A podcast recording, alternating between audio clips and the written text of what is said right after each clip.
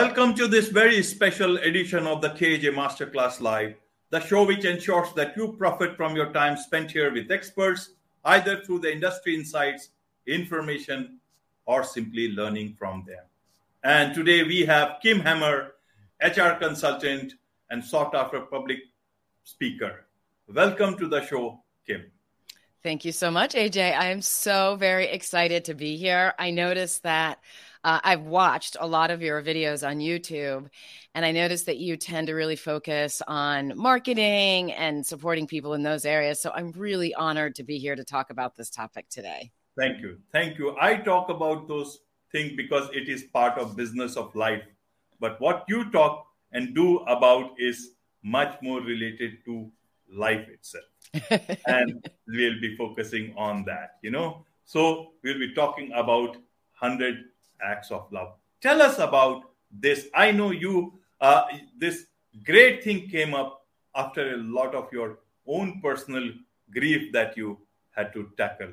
But tell us about this whole thing of 100 acts of love. Let's know about your story and how you are making a difference to so many people's lives, you know, by even at the same time dealing with your own grief long, long back. Well, thank you so much. Yeah, you know, the best things, as we say, don't usually don't learn a lot from great things that happen to you. You learn a lot from the bad things that happen to you. And um, I always start the story with uh, my husband um, was diagnosed with a stage four cancer, and at the time, he and uh, we were we were on a we were trying to get to see a doctor who was um, very good at treating this kind of cancer, but we couldn't because we did we were on an HMO and not this PPO. And um, and so there had been a mistake when we signed up. And so someone who was working with my husband who didn't they didn't particularly get along. They weren't friends. Um, this person was working with my husband and he decided that he was going to make sure that we got on a PPO so we could see this doctor.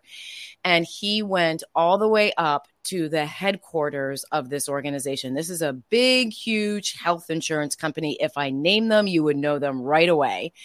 Um, and he went all the way up and he had it switched to a PPO. And as a result of his action, I really believe that he gave my kids extra time to know my husband because he, my husband, you know, was entangled with this cancer. He got better and then the cancer came back, and less than four months after his second diagnosis, he died. And our children at that time were 12, 9, and 7.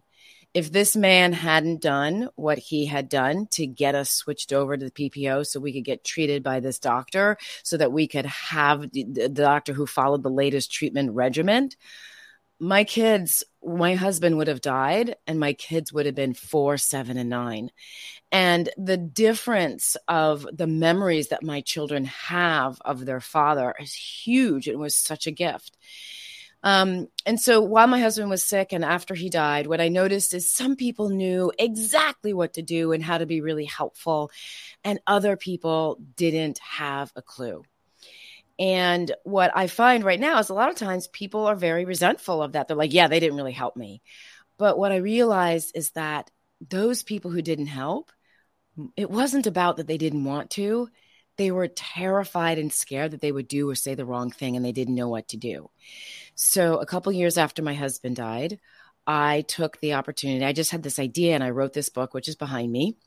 It's called 100 Acts of Love, a girlfriend's guide to loving your friend through cancer or loss. And it has 100 really simple, easy things that you can do. Like you could open the book and pick up one tip and go take action on that one tip right away. So I did that because I wanted people to understand how important it is to support somebody through cancer or loss or really kind of any type of crisis. Now you fast forward and I go back to work and I go back into my chosen field as a people leader. And what I find, of course, is I don't know why I was expecting something different, but all those people who didn't know what to do or what to say, well, they all have jobs and they all work in an office. And so when cancer or loss or death of an employee occurs, no one else, no one in the office really knows what to do or what to say or how to help, especially a manager. You know, a manager's responsibility is to help a team use discretionary effort right? Effort that's extra effort effort that it, that they want to use to be productive to help the company and move the team forward. And when there is death, loss, and cancer, which happens every single day in an, in an office, managers are ill equipped to understand how, how, do I even talk to this person, let alone how do I motivate my team? You know, how do I how do I help the employee deal with cancer and while they're being treated with cancer and do their best work? How do I help my team whose teammate just died in a car accident or just committed suicide? Right? How do I help the team deal with, you know, we have an employee who's who's who's grieving the loss of their child how do i help that employee and how do i help the team through this so that's where i launched my business and so right now i focus on helping managers understand the best strategies to support an employee dealing with cancer loss or depression being empathetic as well as productive and I think sometimes managers don't see, and most times managers don't see how those two words actually do work really well together. Right, Kim. Right.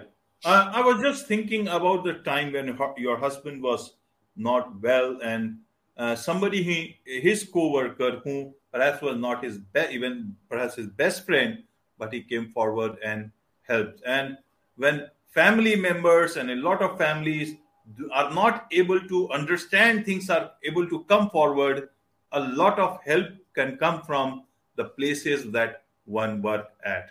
And it is not that people are not uh, wanting to help, but they simply don't know what words they should choose in such situations. It is indeed a very difficult situation, not just from the person on the side of the person who is suffering, but also from the other side. Because they, in their workplace, they are always thinking of productivity and better profits and more results and are not tuned to this situation how did this come to your mind kim exactly that you it was not easy for you 2009 not very far away from now you know 16th april 2009 you know it is it is not so easy. How did you manage? Why i ask this question kim is that a lot of people when there is a loss in the family or somebody close they lose.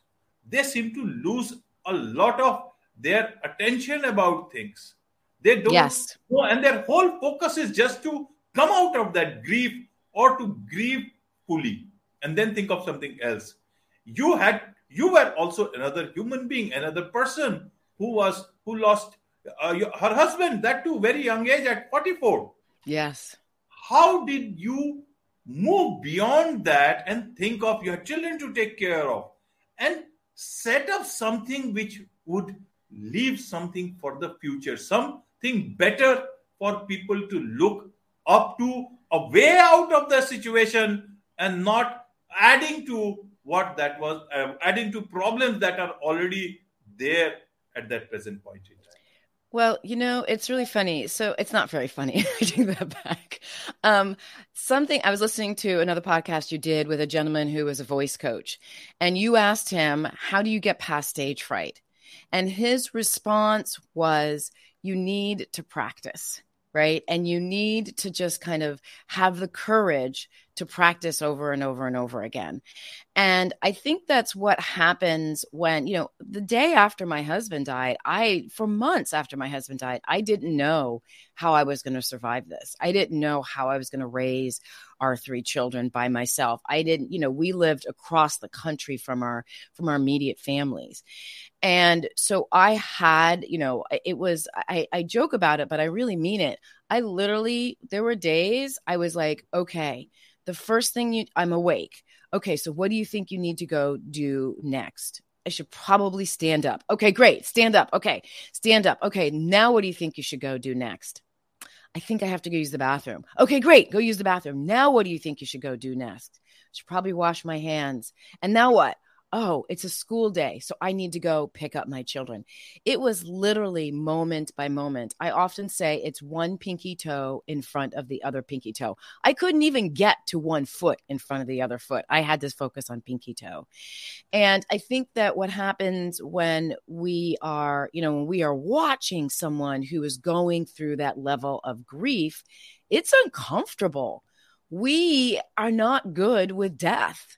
You know, death is something that's unknown. And, you know, there are all different religions believe in all different things about what happens after death, but none of us know for sure.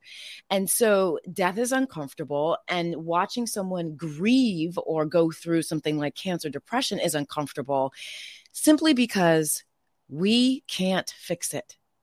We can't take it away. We can't remove it from their lives.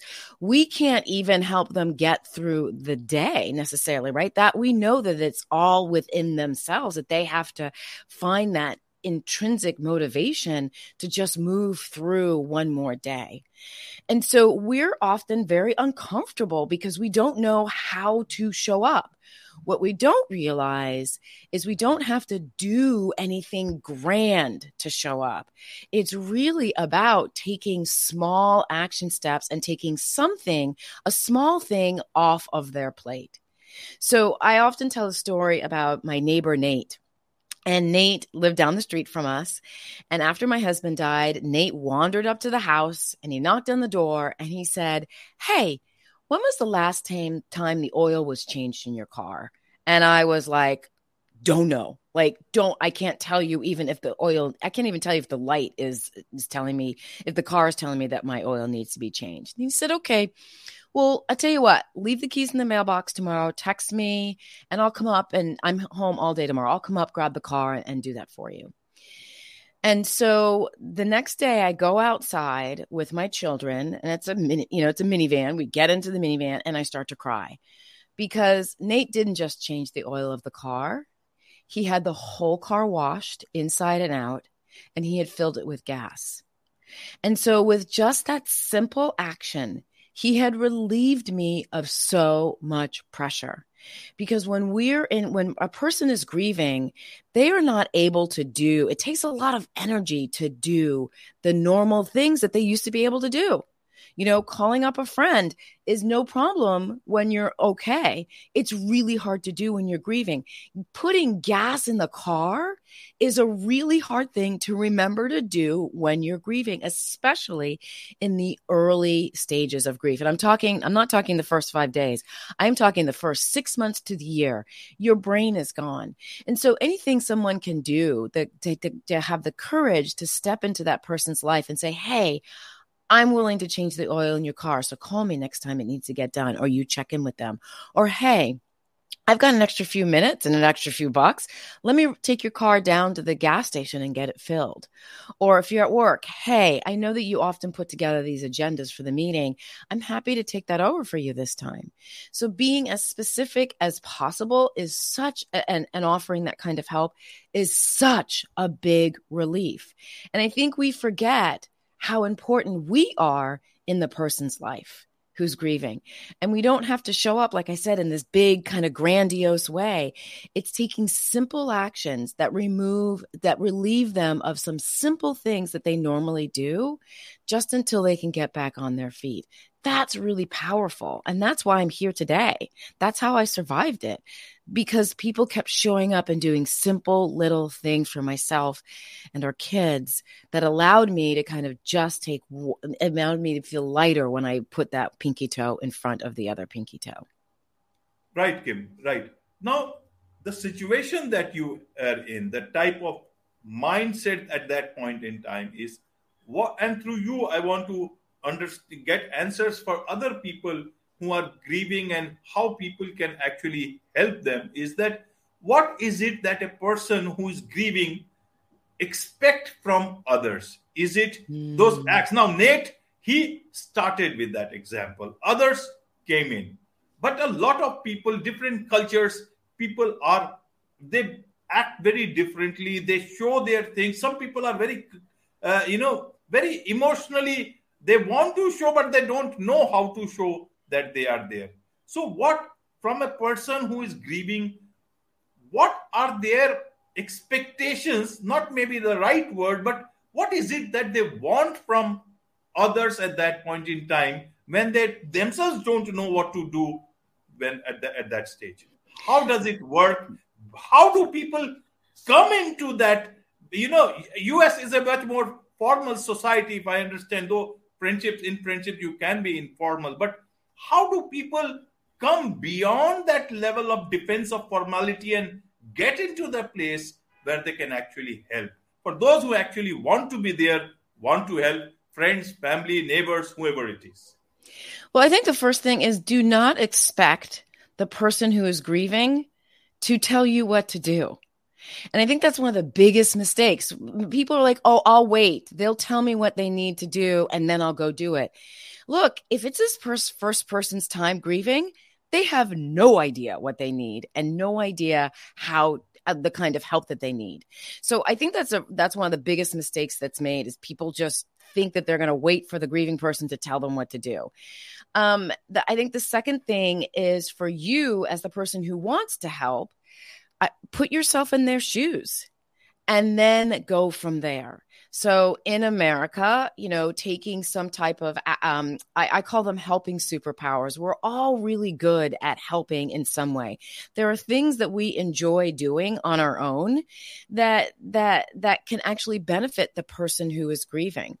Um, so for instance, I mean, I don't know um, what it's like, you know, in your country, but here, you know, if you go, maybe you want to bring food to the person, which is actually something I don't recommend here because everyone else is already doing it. The only difference I, I only time I do recommend it is if you want to bring food in months three or four or five after after loss, because that's when a lot of the help dries up. People come in for the first 30 days, the first three months, and they're very helpful. And then people start to disappear and go back to their lives. So if you do want to bring food, bring food at six months, bring food at seven or eight months after loss. Um, I don't know that there are any. I think that the the main thing that is the most helpful to any grieving person is to sit with them and allow them to grieve. Don't try to fix it. Don't try to tell them that it's going to be okay don't try to tell them that you know don't don't don't don't think about oh well just think about happy thoughts about the person who's lo- who, who's gone let them grieve, let them cry, let them tell the story of the loss over and over and over again. That's what brings the most comfort to them because they're still trying to make sense of what just happened in their lives. They're still trying to understand that that person who they saw yesterday, two days ago, a month ago, six months ago, that person who they took up this space in their life is not going to take up the same kind of space anymore and they're still trying to wrap their heads around it. So i think that's the that that's the thing. And if you're the griever you know it's it, people please know that people want to help you they really do. They don't know what to say or what to do. And this is where you can have a few close friends, one, even one friend who you and that friend can sit down and think about all the different ways that people can help you. Um, and then that friend can be responsible for sharing it with other people so that they can come in and support you. Right, right, Kim. Now, you know, you have focused more on the office side, of the work side. Uh, yes. Does it also uh, include how neighbors or family and all other people uh, should uh, help at that point in time? If not, or if yes, I don't know that answer. I'll know from. But why? Why just the office? Because the immediate ones are the closer ones, and that the reason I ask here is that you talk about three steps to getting the support you need if you have cancer. Now, every office is still a bit far away, even though it is, if it can exist in the way you desire or you have asked, you have mentioned in your book how they can help. But what about the person itself? I know it is very difficult for people to approach, and they will approach or not approach perhaps run away people run away from difficult situations a lot many times. That's the practicality of life or that is the diminishing milk of human kindness perhaps that we have come to. This is today's world. So we got to accept that fact. Amidst this world how does a person who is grieving who they can get the support if they have cancer So, I mean, I think that the the main thing is that there's two things. The reason I focus on work so much is because I find that managers, you know, unless they're on the C-suite and they're getting coached, and even if they're getting coached, they don't know what to do and a manager has a huge effect on the team. What the manager says or doesn't say makes a big impact on how the team will deal with an employee dealing with cancer, loss, or depression. And so that's why I focused on that area because I wanted to give the managers the opportunity to get this manager training or coaching, you know, so that they can understand how to do it. But the beauty of what I teach managers is they can take what I teach them and, and they can take what they teach the team and they can then use that in their personal lives. There's really sort of a, a, a beautiful overlap because, you know, we most of us work and you know whether we have a, a, neighbor who has cancer or a friend who has cancer or our partner has cancer or we have cancer we still show up at work and so you you can do that overlap for sure. I think, you know, I, I'm gonna say if you really if you're really feeling really lost and not sure what to do, jump on Amazon or ju- come to my website at 100actsoflove.com and buy the book you know it's a really it's it was meant to be a really quick read i'll even show you yes please. i i don't like to go through to read paragraph after paragraph after paragraph to you know to find the one tip in it so what I did was I made it a really easy to read book. So here, let's say you you you you open up the book, you're like, "What do I do?" Well, actually, Act of Love number 52 says fill her car with gas. So you read right. that, you go, "Oh, I can do that." You can read that as a manager.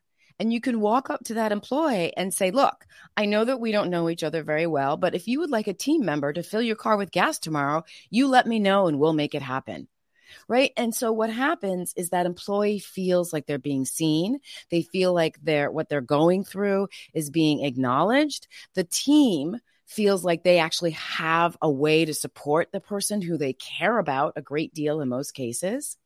And then the manager feels like they're giving the team the opportunities to support the employee. Um, so, you know, if you're really feeling really lost, go to Amazon or come to my website and buy the book.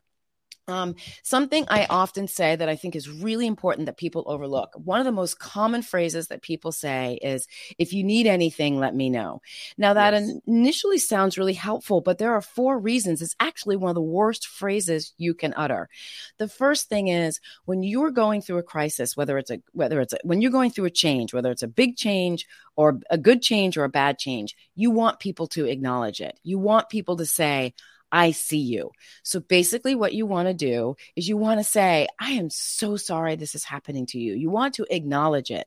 When you say, if you need anything, let me know, you're not acknowledging what's happening. You're jumping immediately into action. And there's nothing wrong with action, but the kind of action that you're offering isn't very helpful. The second reason it's not helpful is AJ, what's anything? Like if you and I were friends six, 14 years ago or 13 years ago, would you be willing to take your really nice brand new car up to the preschool and pick up my vomiting son? Is that anything? Or did you mean that you'd be willing to just drop off, uh, uh, you know, some, some really sweet dessert for myself and my children? Anything is too big a word. The third reason it's not helpful is now you're putting the pressure on the person who is already stressed out with whatever is happening in their lives to take apart their day and find the one thing. And the fourth reason it's not helpful is you are asking a person who is feeling extremely vulnerable, who doesn't want to ask you to do something that they know is going to cause a little extra stress in your life. You're asking them to figure out what one thing you might be able to do mm-hmm. and then to ask you to do it. And AJ, you and I may be great friends. And I know what I'm what I need to and I even if I think about what it is I need, I'm going to be really hesitant to ask you to do it because I know it's going to put a damper on your day and and it just doesn't feel good. So when you say that phrase and you don't get a response, those are the four reasons you don't get the response. The most important thing you can do, the best thing you can do, is to be specific on what you're willing to do and to offer more than once. And y'all, That takes some thought, right? I am not going to volunteer to pick up someone's vomiting child. Not my bag. But I am a really good grocery shopper. And if there's an item in the grocery store that you need that the grocery store doesn't have, I will make sure that the grocery store orders it and I will be there when that truck pulls in in the morning and has that and pulls it off the truck. That's that's what I happen to be good at. So it's really understanding. It's taking a moment to breathe and to think about what it is that you're really good at, what it is that you like doing, what it is that feels comes really natural to you and then offering some type of version of that to the person and offering more than once because that person who's dealing with this issue they're not going to remember that you offered one time so you need to offer more than once and when you do that what you're signaling to the person is one i care about you Two, this is the specific thing I'm willing to do, and I really am willing to do it, and it's not a problem for me. So go ahead and and call. And three, you're signaling to them that you understand their situation. It's a very subtle signal, but you were telling them, "I get it. I get that this is a hard journey, and so this is the one thing that I can do for you to make your journey a little bit easier." Does that make sense? Absolutely, absolutely, Kim. And in fact, I saw that bo- uh, book and that phrase, uh, you know, about the gas, it makes more sense when I see it and understand it better. Then it becomes, you know, much more clearer to a person like me what exactly can one do in such situations. So let's now move to the manager now. A manager who is in the office and a person who is grieving either the loss of somebody very close, maybe because of cancer or for what uh, for anything else. Second thing is the person who is himself uh, impacted with cancer. How do they go and tell these things, inform these things the first time to their manager? What should their expectation be? What That's a great question. That the right way they can say yes to their manager? Yes, so that's a great question. So I have to focus on the US because that's what I know. Um, in the US, you do not have to reveal to your manager that you have cancer. You can say, I have something going on that I'm going to need some few days off a week. Now, they're probably going to guess, but you don't have to reveal that. So from the from the employee point of, from the employee point of, point of view, you don't have to reveal everything. However, if you have a close relationship with your manager, this isn't a great opportunity to, to get the support that you need because you're going to need support. If you're the manager, there are so i have something called the north star strategy where i go through i have five specific steps that every manager walks through to support a grieving for instance what you said a, a grieving employee the the first thing is knowing what to say. So I just told you one thing not to say, and there are there are four other things that I that I give people give away for free, which we'll talk about in just a second. Um, never to say to anyone dealing with cancer or loss or depression, and what to say instead, because there's some common phrases we use all the time that are actually really detrimental. The second thing we do is I have the managers do a little bit of writing and to talk about their own personal experience with, let's just say, death. So, what is their experience with death? And what are the stereotypes that they believe about grief? Because we all come to the table with ideas of what death is, of what it means, of, of how you how you think you would move through the loss of somebody. And a lot of those times, if you don't have personal experience, those those ideas, those stereotypes are informed by what you see on TV or what you saw your neighbor do. And they might be totally on point or they might not be.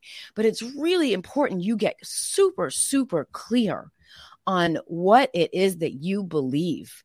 Because when we come into a relationship and we have expectations, I have a mentor and I love this. He says this saying all the time. He says, expectations are resentment under construction. So when I expect you, AJ, to show up at my house with some sweets and you don't do it, I then begin to resent you. But the problem is, you don't know that I have that expectation. And I didn't tell you that that was my expectation. And so you're kind of like, why is she mad at me? I'm really angry. You have no idea that I'm that I resent you right now because you didn't bring by the sweets that I expect you to bring because you've brought them around to other people at other times, right? So when you have an expectation of how your employee is supposed to behave and act in grief, you are setting up resent future resentments. The third thing I have managers do is to sit down and do an honest to goodness assessment of the employee situation and the work that the team and the employer are going through. This is so vital because if you if you just deal with what to say and your feelings and you don't take some time to figure out the situation then you're going to take actions that are probably going to be harmful to to your team's productivity to your reputation as a manager and to the employee who's dealing with with this loss. So it's really important that and and this and th- these steps go are the exact same steps you can follow if you're if you're a friend or if you're a parent of a grieving child or if you're a, you know like these steps you can follow no matter what the situation. So really taking a moment to assess the situation. What projects is the person working on? How, you know, when you talk about grief, they're not going to be that person grieving at work is going to be spacey. They're not going to be able to focus on their work a lot. They're going to be forgetful. Grief does some major things to the brain. So, how do you set them up for success in the first month? And then how do you set them up for success in the second month and the third month when the grief is starts to dissipate just a little? How do you help how do you set the team up to support that person during their grief? What does the employee even want? Do they want people showing up at their house or they prefer that no one does? So, really getting in doing a deep dive into assessing the situation, which will then allow you to do steps four and five, which are taking really thoughtful and meaningful actions, um, and then to assess what's going on and then to repeat. Right, right, Kim. Now, let us look at the dynamics here. One is the personality of the manager. Yes. That that would be some people are very good, but they are very introvert. They themselves don't know how to deal with the situation. And some people may be very, very good persons, but they are very bad managers. They just don't know how to manage situations. Second thing is the team dynamics. Now, everybody in the team, they have their own thought process about the thing. Everybody may not have the same level of empathy about things, about about the grief of somebody else, about what another coworker is going through. Today's world is very different, as I told before, and there are many toxic workplaces which yes. we also know about. You know about as, a, as an HR leader. How does this pan out? As, as again, in terms for the manager, we all ex- know that everybody is good. How does a manager uh, take care of things uh, dealing with his own personality, his personality type? And secondly, also taking into consideration the team dynamics. Also, such things will also need the support of management. A lot of management have different views about different things. If it's a startup, if it's a middle sort of a company or a bigger company, those things will change. A lot of things goes in the minds of the manager at that point in time. How do you tell them to deal with such things at the same time when an issue like this comes in front of them? So that is a great question, AJ. And there's not a specific answer. It really depends on the team. Like you said, there's some managers who are introverts. There's some managers who are extroverts. There's some managers who are really good, who, who run an, an amazing team. The team works really well together. And there are managers where the environment is completely toxic. What I find is that most of the organizations that I work with, they are very people centered they understand that their people are, you know, or drive the business. And so they, they, they have cultural values that are passed down through the organization. Um, they have a leadership team that is very focused and lives and works in those cultural and in those values. So I haven't really had the opportunity to work with an extremely toxic environment because what I find is they don't want my services they don't really care or they they do care but not enough to to reach out. So so in in those situations i mean i think the best thing a manager can do look this takes courage. This is not some management course that you go through that you you know check the box and you say okay i've done it. Now i'm going to implement these things.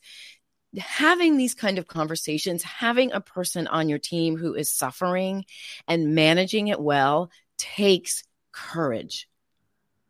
And I think above anything else, that is the number one thing that a manager has to have. They have to say to themselves, this situation, I don't like this situation. I don't know what to do. There's got to be a better way to manage it, and I'm going to go find it. Um, and so that's the thing that I, that's the number one key that I see across the board with the organizations that I work with. They have managers who have courage. Now, I'm not talking about like, oh, I've got courage and I'm going to go do this. Oftentimes, their courage comes from I feel the manager saying to themselves, I feel awful. I feel like there's something I should be able to do and I don't know what to do. And I'm really scared and I'm nervous and I don't want to mess this up. And so I got to find something. That's the kind of courage. That's courage. That's courage motivated by fear, but that's courage. Um, and so I think that that's the thing that number one thing that I advise managers or, or have I, the only people I talk to, the people who have courage, who say there's got to be something else out here. I cannot manage this team this way. I know that there's some way that we can we can be empathetic and productive at the same time. I'm going to go find it. Right. Empathy is, is we are losing out on empathy a lot in many places, not only in our personal life, not only in organizations, but everywhere. I guess yes. I guess maybe we need that a bit more. Talking of you know such a situation, Kim, is the uh, that organizations tend to start thinking about money, how mm-hmm. if it may impact their you know uh, in terms of giving money to the employee who is facing this. One of the big things that comes in is the insurance part. I don't know how it works there, but uh, in in India and in several other places, there is something called organizations when uh, they there's something called group insurance where they get the company uh, company's employees insured them as well as their family yes. members. I, I, if it's the same there.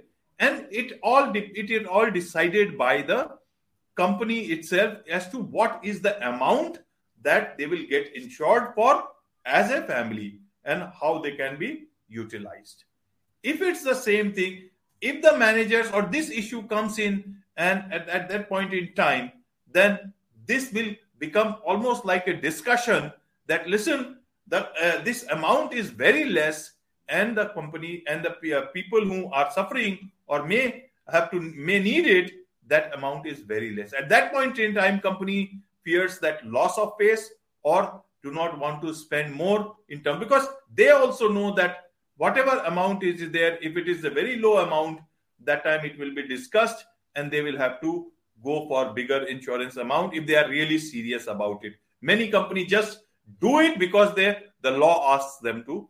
Right. How right. does it work there? What is how do you again deal with that that situation where the management will not like to be exposed? The manager is a good person, but he also wants to keep his job how yeah. do they still manage to help in a situation like that and be a truly good colleague?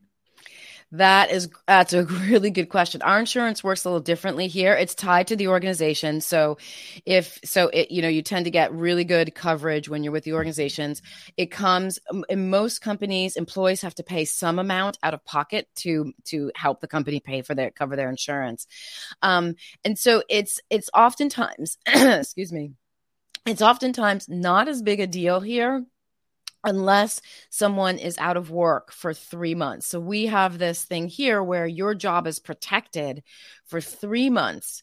Um, and then if you if you come back to work within three months your organization has to give you either your job back or a job of similar and similar pay um, insurance is a big deal when you're walk, talking with a small organization and one person has cancer that will raise the insurance rates of the organization as a whole Um, and so, unfortunately, you know, it, it's not left up to the manager. It's usually left up to the HR department and the C suite. You know, the president's making decisions on what kind of coverage the organization is going to offer their employees. Um, but it does affect, you know, and a lot of employees, a lot of our employees will show up at work when they shouldn't be showing up at work because they're afraid that they're going to lose their insurance. Um, so it's not quite the same, but those are all factors that that a manager needs to be able to talk to someone about, right? So so if if I'm a manager in your situation and I have an employee who has cancer and they only have this much, and I this employee is very important to me, they're very good at their job, and I want to keep them. And so I need to I need to have a plan in place to talk to my bosses about okay, I want to increase how much we pay for him, but here's the proof of the work that he has done. And here's my plan to get him to come back, to get him to work you know to to help out at work through the next six months. Because the other thing i think we forget is just because someone has cancer doesn't mean they're not going to work. And in fact because cancer treatments have advanced so much a lot of employees can work through while they're getting cancer treatment. So so you as a manager you have to have a plan. You have to have a, re- a concrete strategy that's going to prove to your bosses why this person is of value and why, you know, and how you can show that they're going to be doing the work that they're going to be doing. But again, it's really being able to understand it's really being able to have someone to talk to about it to discuss and so that you can with them develop this plan with with them and your employee to develop this plan that it, that you all agree to and are going to use moving forward and then it's about revisiting that plan and keeping everybody up to date up to date on how the plan is working Right, Kim. Right. I, I just am curious to know how do you bring these conversations to the management, to the managers, and talk about this aspect of you know uh, life that uh, has so much of you know grief for one and and and uh, expectation also not in terms of a real monetary expectation but in terms of a humanitarian expectation out of their offices and friends and family how do you talk business amidst all these things and when when their when their business is about helping others. How do you bring that? Yeah you know it's it's funny. It's it's to me it feels really natural. If you can't like we you have to be empathetic and kind and thoughtful and you also have to have good business sense if you're going to do if you're going to run a team and and i think it's really understanding look employee engagement is something we hear the buzzword all all the time. People always talk about employee engagement. Um, and if you have a plan to engage your employees, if you are listening to what your employees are, are wanting, I'm not saying that you give them everything that they want, but you know what they want. You know what makes them happy. You make small incremental steps to give them some of the things that they know that they need. You let them know that you're making these incremental steps. You're building that trust. Then having empathy and being productive go hand in hand right it's it's about building that trust on your team um, it's about understanding like look it's it's about saying to people on your team not everyone's going to get everything that they want. Um, you know right now we have to focus on supporting this person here. It's i've kind of lost i've kind of gone off on my tangent but i think the thing that we forget is those two are not mutually exclusive. In fact they are completely inclusive right? In order to be a good manager you ha- your team has to know that you care about them you don't have to memorize everything that's happening in their lives, but it's a really good idea if you know the name of their cat, right? It's really great if you know the name of their children and you ask about their children every now and then. Um, we as managers, uh, we forget that our job, it's not about us. Our job is to care about and think about and motivate them. So when I come in on off of a weekend, I don't talk about my weekend to my employees. I ask my employees how their weekend was. What did you do? How did you do it? Oh my gosh, you said you were going to go that thing on Saturday. Like I have notes that I keep on my employees so I can remember what it is that they said they were going to do so I can ask. Building those relationships is so important in motivating because when you see your employee not doing what they're supposed to be doing, you get to bring them in. You've built this trust with them, and you get to go, "Hey, AJ, what's going on?"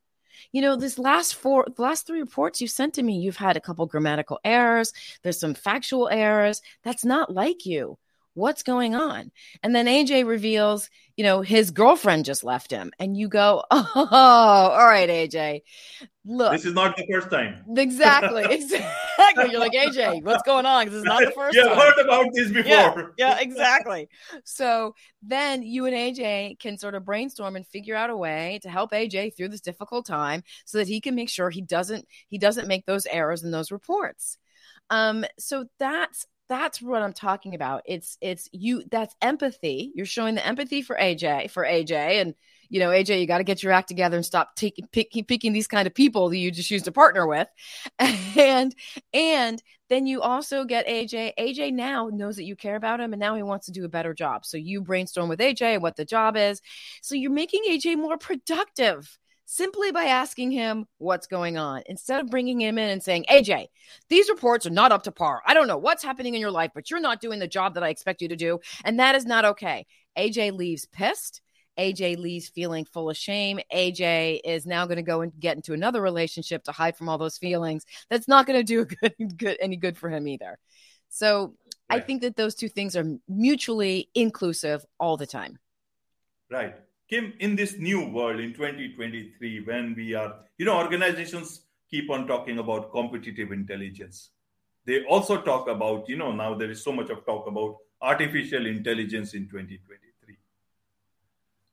Is it time that organizations will need to include emotional intelligence in their managers to understand more about humans and less about machines? What would you like to tell about this situation? What would you like to tell organizations? It was time five years ago. You know, it was time 10 years ago. I think that we have moved, you know, we've moved slowly from an industrial revolution to a knowledge revolution. And as a result, we are relying on people to do things in a much we're relying we're relying on people to use their brains at a much higher capacity than we had before. It doesn't take a lot.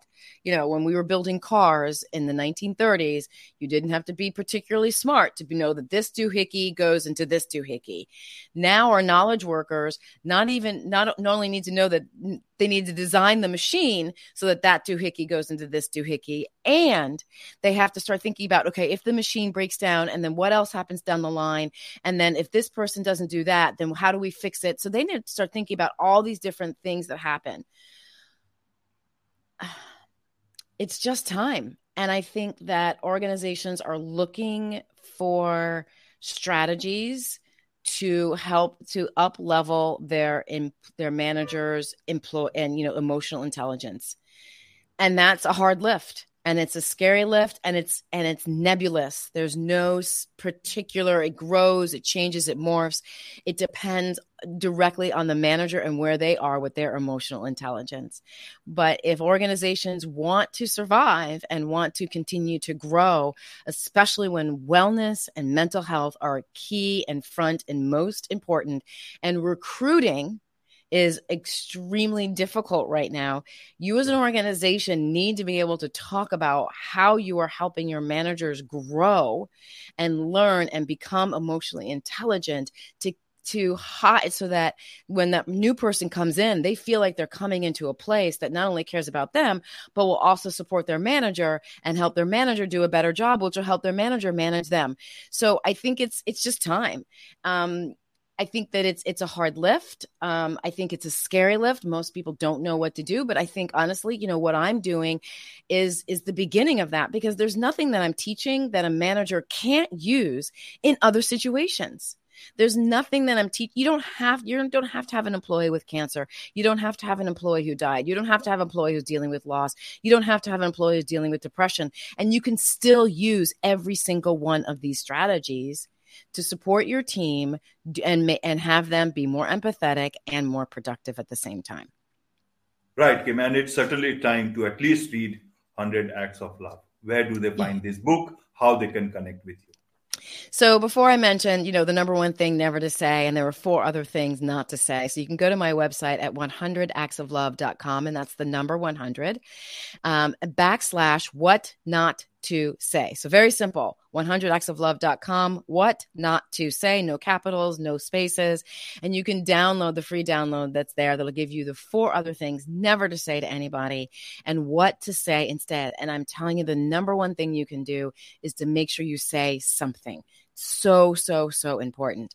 Um, you can reach out to me on linkedin. I do linkedin lives every single thursday. If you have a question eh, about an employee and you're not sure what to do or, or what to say DM me and I will actually respond via, via LinkedIn Live. I get questions all the time from managers. I don't know what to say. I don't know what to do.